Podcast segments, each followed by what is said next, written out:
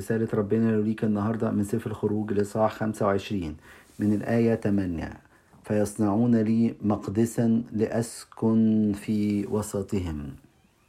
ربنا عايز يسكن في وسطنا أحبائي هو اللي عايز دي رغبته. فهل النهاردة هيلاقي مكان؟ هل هيلاقي مكان في قلبنا؟ هل هيلاقي مكان في بيوتنا؟ ربنا عايز يسكن في, وسطنا في بيوتنا. ما أصعب إن المسيح يجي البيت بتاعنا يقول ليس له أين يسند رأسه. ويقول لنا للثعالب أوجرة ولطيور السماء أوكار وأما ابن الإنسان فليس له أين يسند رأسه. طب نعمل إيه؟ تعالى رب بيوتنا.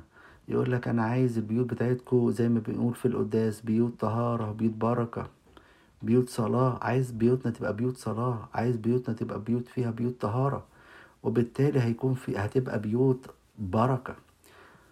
فنقول له يا رب طب تعالى يا رب إحنا فينا ضعفات وكده تعالى اسكن يا رب ما تسيبناش تعالى تعالى نظف انت البيوت بتاعتنا.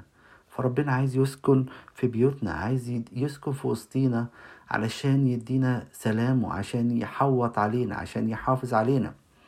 ليه البيوت دلوقتي كلها مشاكل وضيقات وناس يقعدوا يشتموا بعض وناس بيتخانقوا مع بعض أزواج بتخانق مع بعض؟ ليه؟ لأن المسيح مش موجود يا أحبائي. المسيح ليس له أين يسند رأسه في هذه البيوت. عشان كده تعالوا نقول له يا رب تعالى أسكن في وسطنا. تعالى يا رب ابعد يا رب شيطان الانقسام اللي موجود في البيوت. تعالى يا رب ابعد يا رب شيطان الشتيمة والغضب اللي موجود.